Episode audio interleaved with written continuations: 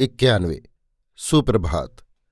दीप स्तंभ पर धरे सुवासित दीपों की लौ मंद पड़ गई।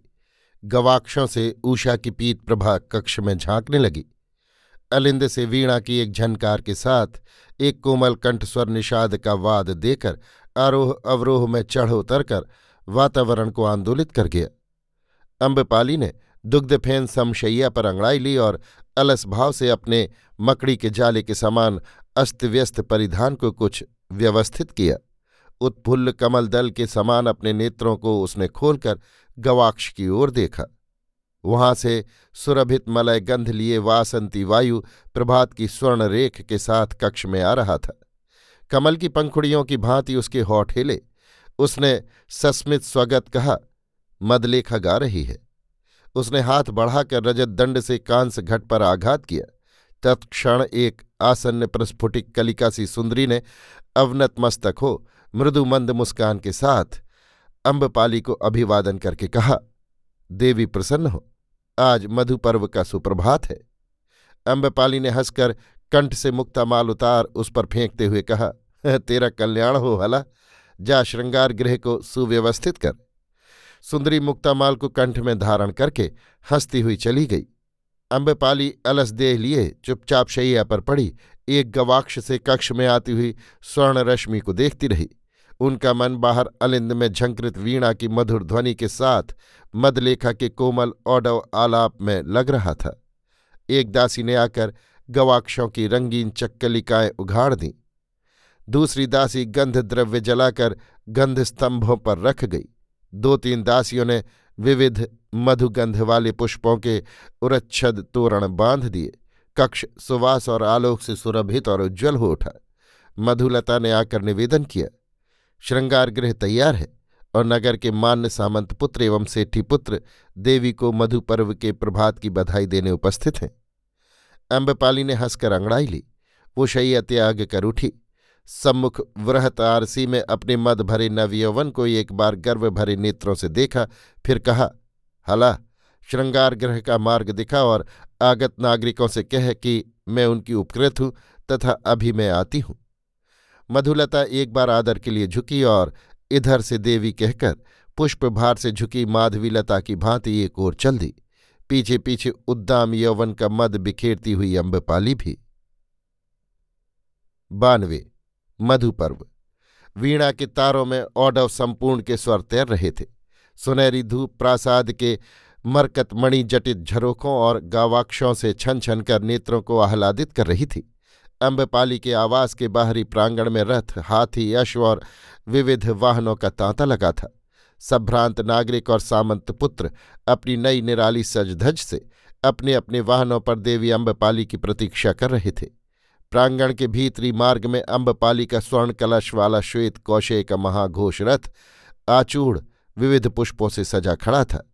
उसमें आठ सैंधव अश्व जुते थे, जिनकी कनौतियाँ खड़ी, थूथनी लंबी और नथने विशाल थे।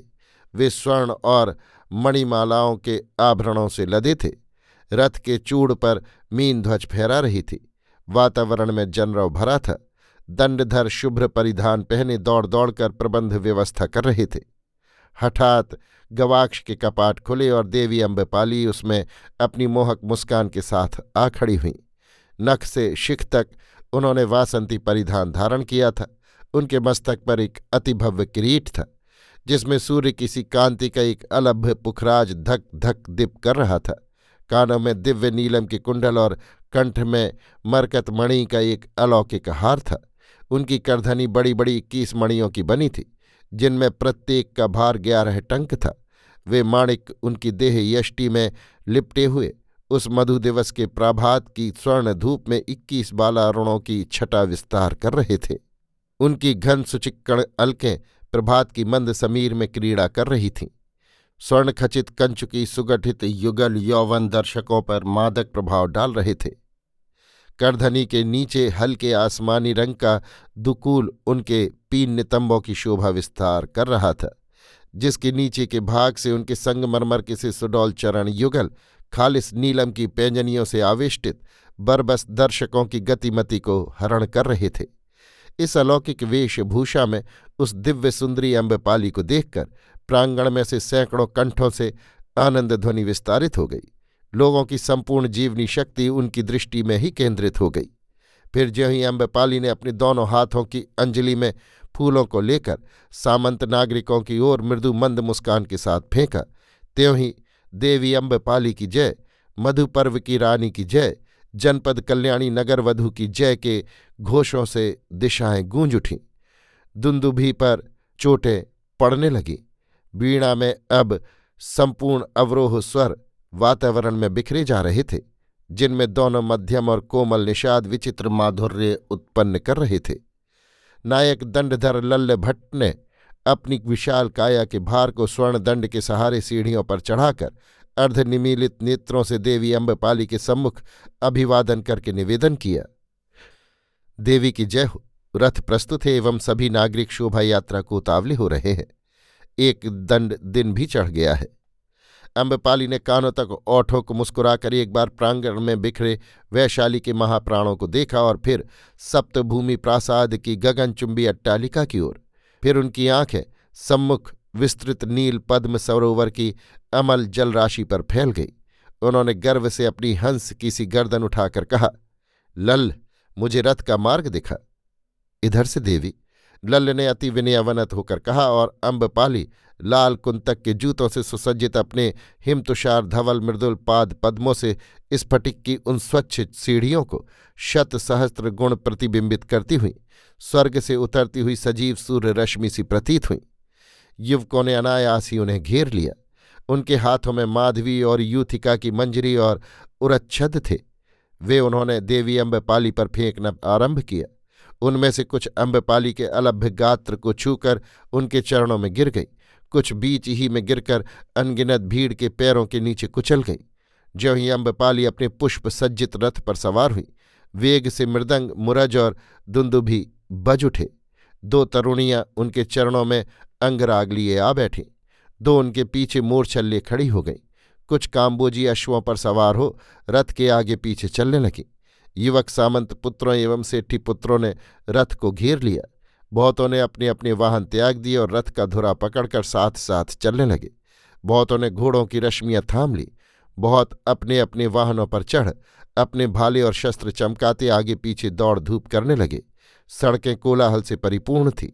मार्ग के दोनों ओर के गवाक्षों में कुलवधुएँ बैठी हुईं। जनपद कल्याणी अम्बपाली की मधु यात्रा निरख रही थीं।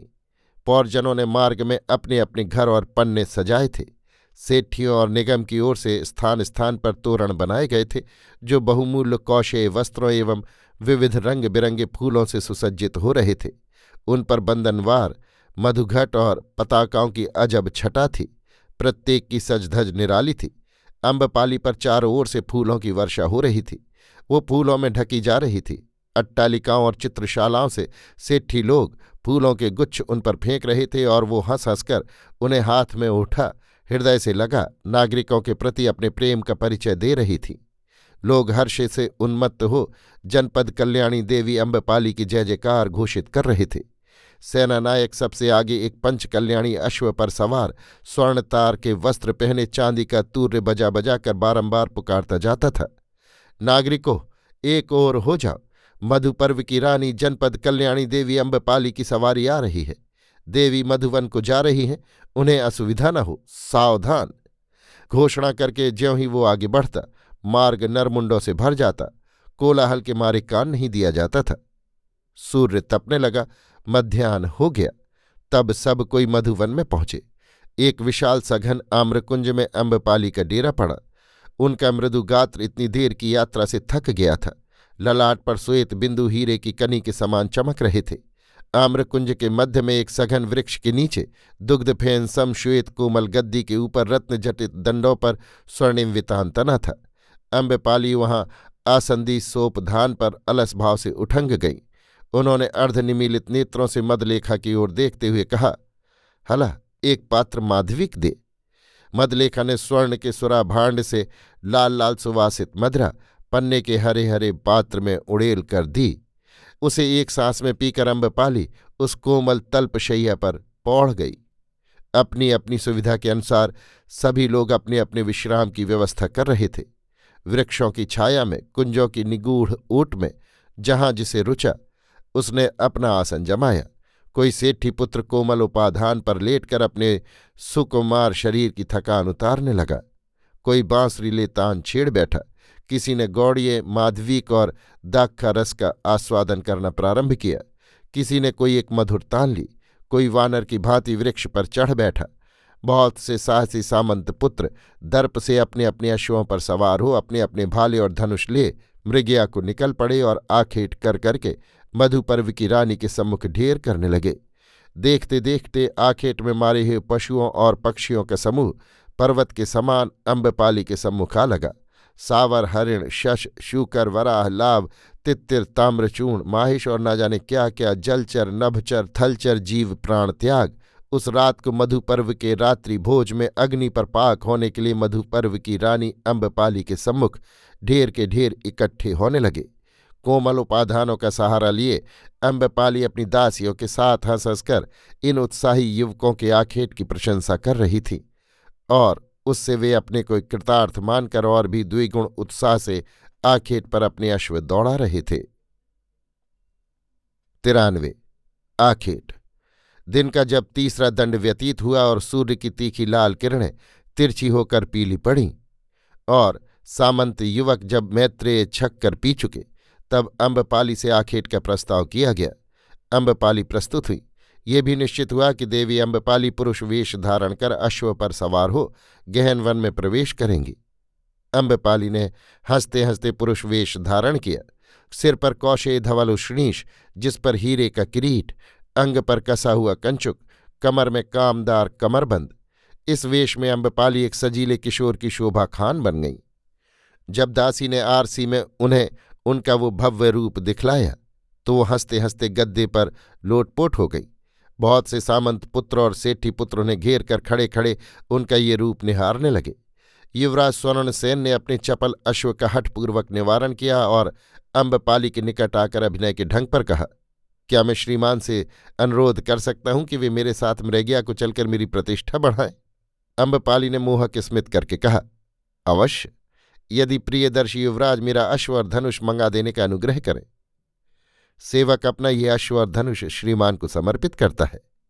इतना कहकर युवराज अश्व से कूद पड़े और घुटने टेक कर देवी अम्बपाली के सम्मुख बैठ अपना धनुष उन्हें निवेदन करने लगे।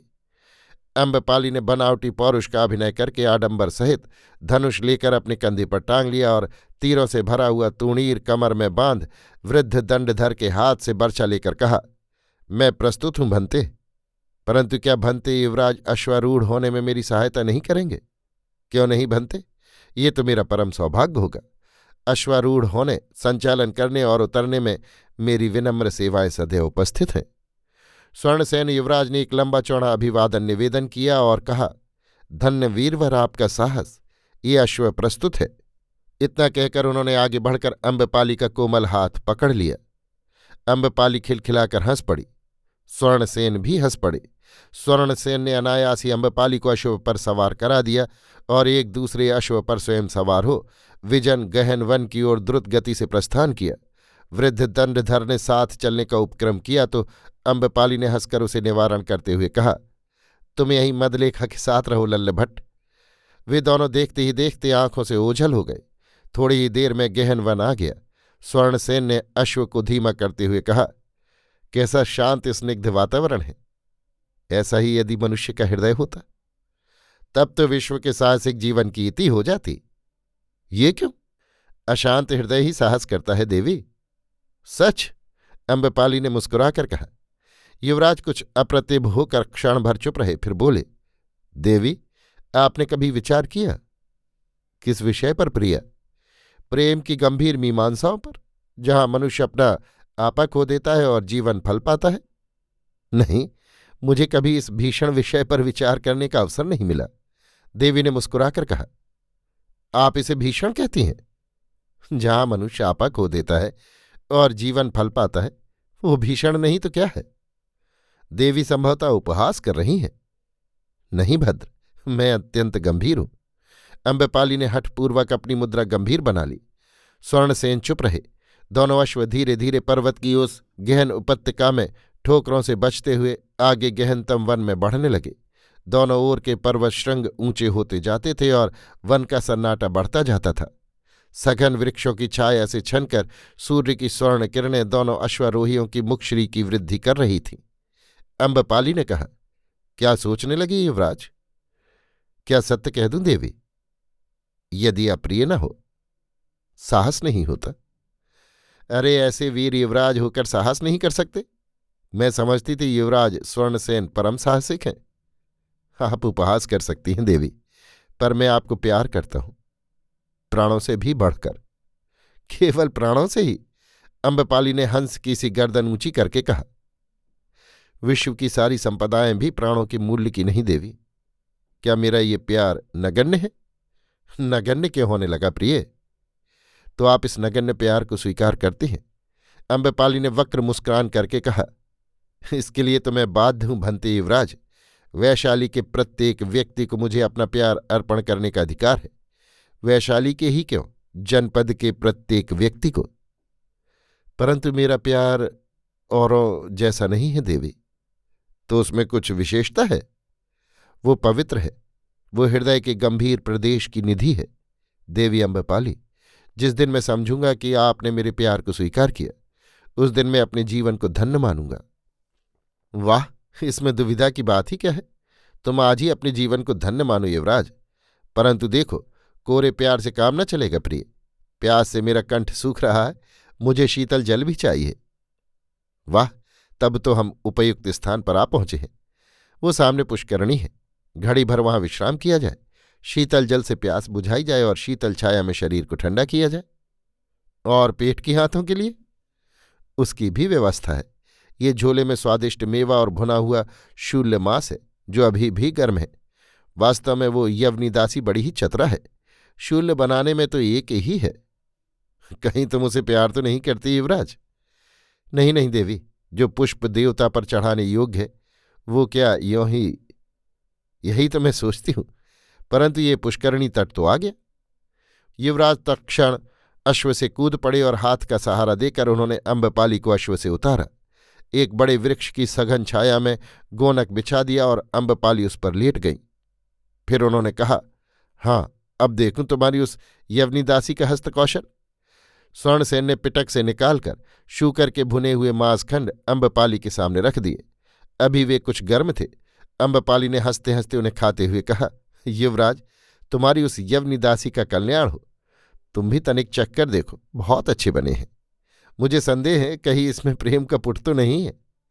युवराज ने हंसकर कहा, क्या कोई ईर्ष्या होती है देवी? क्या दासी के प्रेम से? नहीं भाई, मैं इस भीषण प्रेम से घबराती हूँ। क्या मैं तुम्हें बधाई दूँ युवराज? ओह देवी, आप बड़ी निष्ठुर हैं। परंतु ये यवनी दासी कदाचित नवनीत कोमलांगी है? भला देवी की दासी से तुलना क्या? तुलना की एक ही कही युवराज, तुलना न होती तो ये अधम गणिका उसके प्रेम से ईर्ष्या कैसे कर सकती भला? युवराज स्वर्णसेन अप्रतिभ हो गए। उन्होंने कहा, मुझसे अपराध हो गया, देवी। मुझे क्षमा करें। ये काम सोच विचार कर किया जाएगा। अभी ये मधुर कुरकुरा शूकर मांस खंड चक्कर देखो। उन्होंने हँसते हँसते एक टुकड़ा स्वर्ण सेन के मुख में ठूंस दिया। हठात अम्बपाली का मुँह सफ़ेद हो गया और स्वर्ण सेन जड़ हो गए। इसी समय एक भयानक गर्जना से वन पर्वत कंपायमान हो गए। हरी हरी घास चरते हुए अश उछलने लगे और हिनहिनाने लगे। पक्षियों का कलरव तुरंत बंद हो गया, परंतु एक ही क्षण में स्वर्णसेन का साहस लौट आया। उन्होंने कहा, शीघ्रता कीजिए देवी, सिंह कहीं पास ही है। उन्होंने अश्वों को संकेत किया। अश्व कनौती काटते आ खड़े हुए। अश्व पर अम्बपाली को सवार करा, स्वयं अश्व पर सवार हो, धनुष पर शर संधान कर वे सिंह किस दिशा में है यही देखने लगे। अम्बपाली अभी भी भयभीत थी। अश्व चंचल हो रहे थे। अम्बपाली ने स्वर्णसेन के निकट अश्व लाकर भीत मुद्रा से कहा, सिंह क्या बहुत निकट है? और तत्काल ही फिर एक विकट गर्जन हुआ। साथ ही सामने बीस हाथ के अंतर पर झाड़ियों में एक मटियाली वस्तु हिलती हुई दीख पड़ी। अम्बपाली और स्वर्णसेन को सावधान होने का अवसर नहीं मिला। अकस्मात ही एक भारी वस्तु अम्बपाली के अश्व पर आ पड़ी। अश्व अपने आरोही को ले लड़खड़ाता हुआ खड्डे में जा गिरा। इससे स्वर्णसेन का अश्व भड़क कर अपने आरोही को ले तीर की भांति भाग चला, स्वर्णसेन उसे वश में नहीं रख सके। तिरानवे, रंग में भंग। युवराज स्वर्णसेन को लेकर उनका अश्व जो बिगड़कर भागा तो युवराज के बहुत प्रयत्न करने पर भी बीच में रुका नहीं। स्वर्णसेन पर भी सिंह के आक्रमण का आतंक तो था ही। देवी अम्बपाली के सिंह द्वारा आक्रांत होने का भारी विषाद छा गया। सूर्यास्त के समय जब अत्यंत अस्त व्यस्त दशा में अकेले स्वर्णसेन मधुवन में पहुँचे तो वहाँ बड़ा कोलाहल हो रहा था। जगह जगह लकड़ी के बड़े बड़े ढेर जल रहे थे और उन पर शशक, वराह, महेश और तित्तिर भूने जा रहे थे। ढेर के ढेर मैरे, द्राक्षा माध्यविक पात्रों में भरी धरी जा रही थी और उसे पी पीकर सब लोग उन्मत्त हो रहे थे। मांस के भूनने की सौंधी सुगंध आ रही थी। कोई ताल सुर से और कोई ताल सुर भंग होकर भी निर्द्वंद्व गा रहे थे। स्वर्णसेन अपने अश्व पर लटक गए थे। अश्व पसीने से तर था और मुख से फ़ैन उगल रहा था। ज्यों ही लोगों की दृष्टि उन पर पड़ी, वे स्तंभित से आमोद प्रमोद छोड़कर उनकी ओर दौड़े। देखते देखते सामंत पुत्रों, सेठी पुत्रों और राजकुमारों ने उन्हें घेर लिया। वे विविध भांति प्रश्न करने लगे। देवी अम्बपाली को न देखकर प्रत्येक व्यक्ति विचलित हो रहा था। सहारा देकर सूर्यमल ने युवराज को अश्व से उतारा। थोड़ी गौड़िए एक पात्र में भरकर मुँह से लगाई। एक ही सांस में पीकर युवराज ने वेदनापूर्ण स्वर में कहा, मित्रों, अनर्थ हो गया। देवी अम्बपाली को सिंह आक्रांत कर गया। वज्रपात की भांति ये समाचार संपूर्ण शिविर में फैल गया। सभी आमोद प्रमोद रुक गए और सर्वत्र सन्नाटा छा गया। धीरे धीरे स्वर्णसेन ने संपूर्ण घटना कह सुनाई। वो कहने लगे, ज्यों हिंस्र सिंह गर्जन करके देवी अम्बपाली के ऊपर झपटा, मैंने बाण संधान किया। परंतु शोक, सिंह के धक्के से विचलित होकर मेरा अश्व बेबस होकर भाग निकला। मैंने देवी अम्बपाली को सिंह की भारी देह के साथ गिरते देखा। हाय, मित्रों, अब मैं जनपद में मुँह दिखाने योग्य नहीं रह गया। महा अट्टवी रक्षक सूर्यमल ने तत्काल पुकार कर दीप शलाकाएँ जलाने और अपना अश्व लाने की आज्ञा दी। उन्होंने घटनास्थल पूछताछ कर बाणों से भरा तूणीर अपने कंधे पर डाल और नग्न खड्ग हाथ में लेकर गहन वन में प्रवेश किया। पचासों प्यादे मशाले ले लेकर उनके आगे पीछे चले। अनेक सामंत पुत्र अश्वों पर सवार हो हाथों में नग्न खड्ग, शक्ति, धनुष बाण लिए साथ हो लिए। परंतु संपूर्ण रात्रि अनुसंधान करने पर भी वे देवी अम्बपाली का शरीर न पा सके। उन्होंने देवी के अश्व का मृत शरीर देखा। सिंह ने अपनी थाप से उसकी दो पसलियाँ उखाड़ ली थीं, परंतु देवी का कहीं पता न था। वन का कोना कोना छान डाला गया।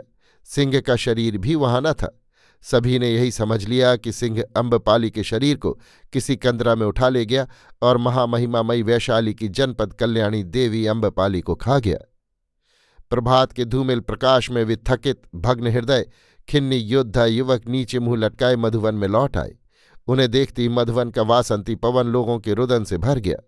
देवी अम्बपाली के बहुमूल्य मीन ध्वज रथ पर सुकुमारी मदलेखा औंधा मुँह किए सिसक सिसक कर रो रही थी। सभी के मुँह से एक ही बात निकल रही थी कि देवी अम्बपाली को सिंह ने खा लिया। तत्काल ही जो जैसा था उसी स्थिति में मधुवन से चल दिया और एक दंड सूर्य बढ़ते बढ़ते वैशाली की गली गली में देवी अम्बपाली के सिंह द्वारा खा लिए जाने की कथा फैल गई। श्रेष्ठी चत्वर की सभी हाटें तुरंत बंद हो गई। संथागार का गढ़ सन्निपात तुरंत स्थगित कर दिया गया। समस्त वैशाली का गण देवी अम्बपाली के सिंह द्वारा खा लिए जाने से शोक, संताप, मग्न हो गया। पच्चानवे साहसी चित्रकार। अम्बपाली ने आँखें खोली। उनकी स्मृति काम नहीं दे रही थी। उन्होंने आँखें फाड़ फाड़ कर इधर उधर देखा। सामने उनका अश्व मरा पड़ा था। उसके निकट ही वो भीमाकार सिंह भी। उसे देखते ही अम्बपाली के मुँह से चीख निकल पड़ी। इसी समय किसी ने हंसकर कहा, डरो मत मित्र, सिंह मर चुका है। अम्बपाली ने देखा एक छरहरे गात का लंबा सा युवक सामने एक शिलाखंड पर खड़ा मुस्कुरा रहा है। अम्बपाली से आँखें चार करते हुए उसने कहा, सिंह मर चुका है मित्र, क्या तुम्हें अधिक चोट आई है?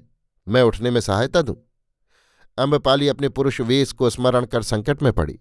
उन्होंने घबरा कर कहा, नहीं नहीं, धन्यवाद, मुझे चोट नहीं आई, मैं ठीक हूँ। ये कहकर वो व्याकुल सी अपने अस्त व्यस्त वस्त्रों को ठीक करने लगी। युवक ने तनिक निकट आकर हँसते हुए कहा, वाह मित्र तुम्हारा तो कंठस्वर भी स्त्रियों जैसा है। कदाचित कोई सेठी पुत्र हो। किसी सामंत पुत्र के संगदोष से मृग्या को निकल पड़े। अम्बपाली ने सिर हिलाकर सहमति प्रकट की।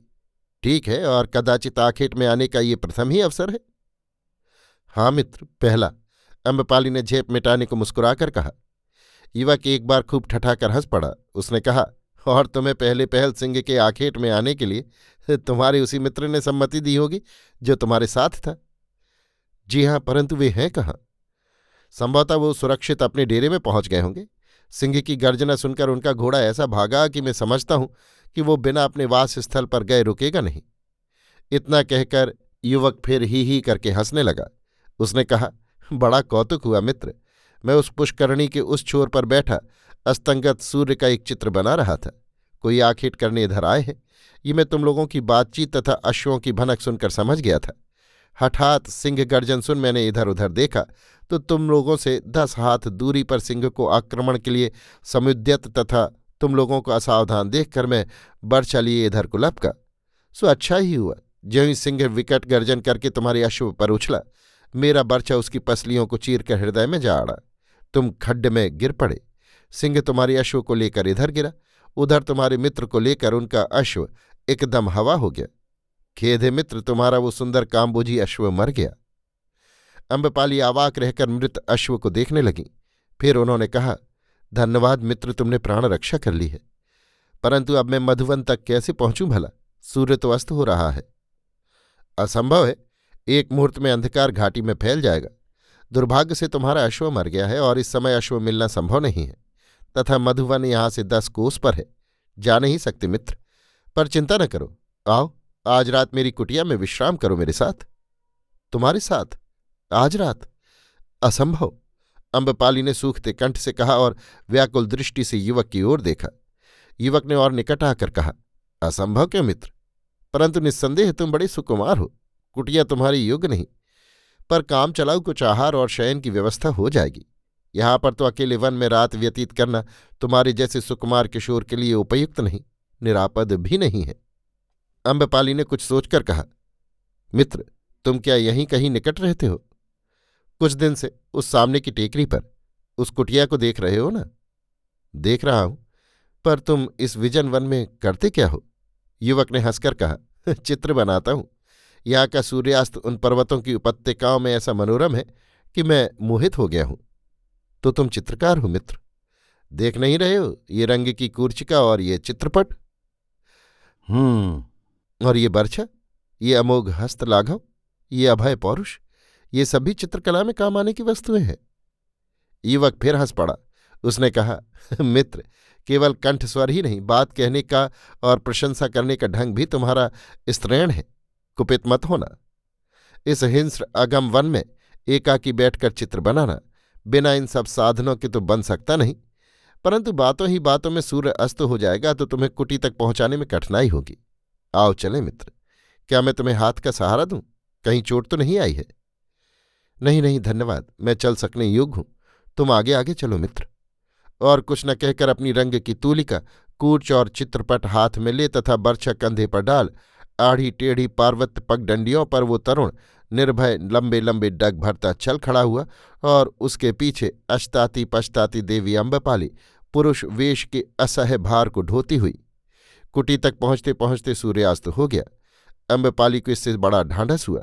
उनकी कृत्रिम पुरुष वेश की त्रुटियाँ उस धूमिल प्रकाश में प्रकट नहीं हुई। परंतु इस नितांत एकांत निर्जन वन में एकाकी अपरिचित युवक के साथ रात काटना एक ऐसी कठिन समस्या थी, जिसने देवी अम्बपाली को बहुत चल विचलित कर दिया। कुटी पर पहुंचकर युवक ने देवी को प्रांगण में एक शिला दिखाकर कहा, इस शिला पर क्षण भर बैठो मित्र, मैं प्रकाश की व्यवस्था कर दूँ। इतना कहकर और बिना ही उत्तर की प्रतीक्षा किए वो कुटी में घुस गया। पत्थर घिसकर उसने आग जलाई। फिर उसने बाहर आकर कहा, उस मंजूषा में आवश्यक वस्त्र हैं और उस घड़े में जल है। सामने की ताक पर कुछ सूखा हरिण मांस और फल रखे हैं। अपनी आवश्यकता अनुसार ले लो, संकोच न करना। मैं थोड़ा ईंधन लेकर अभी आता हूँ।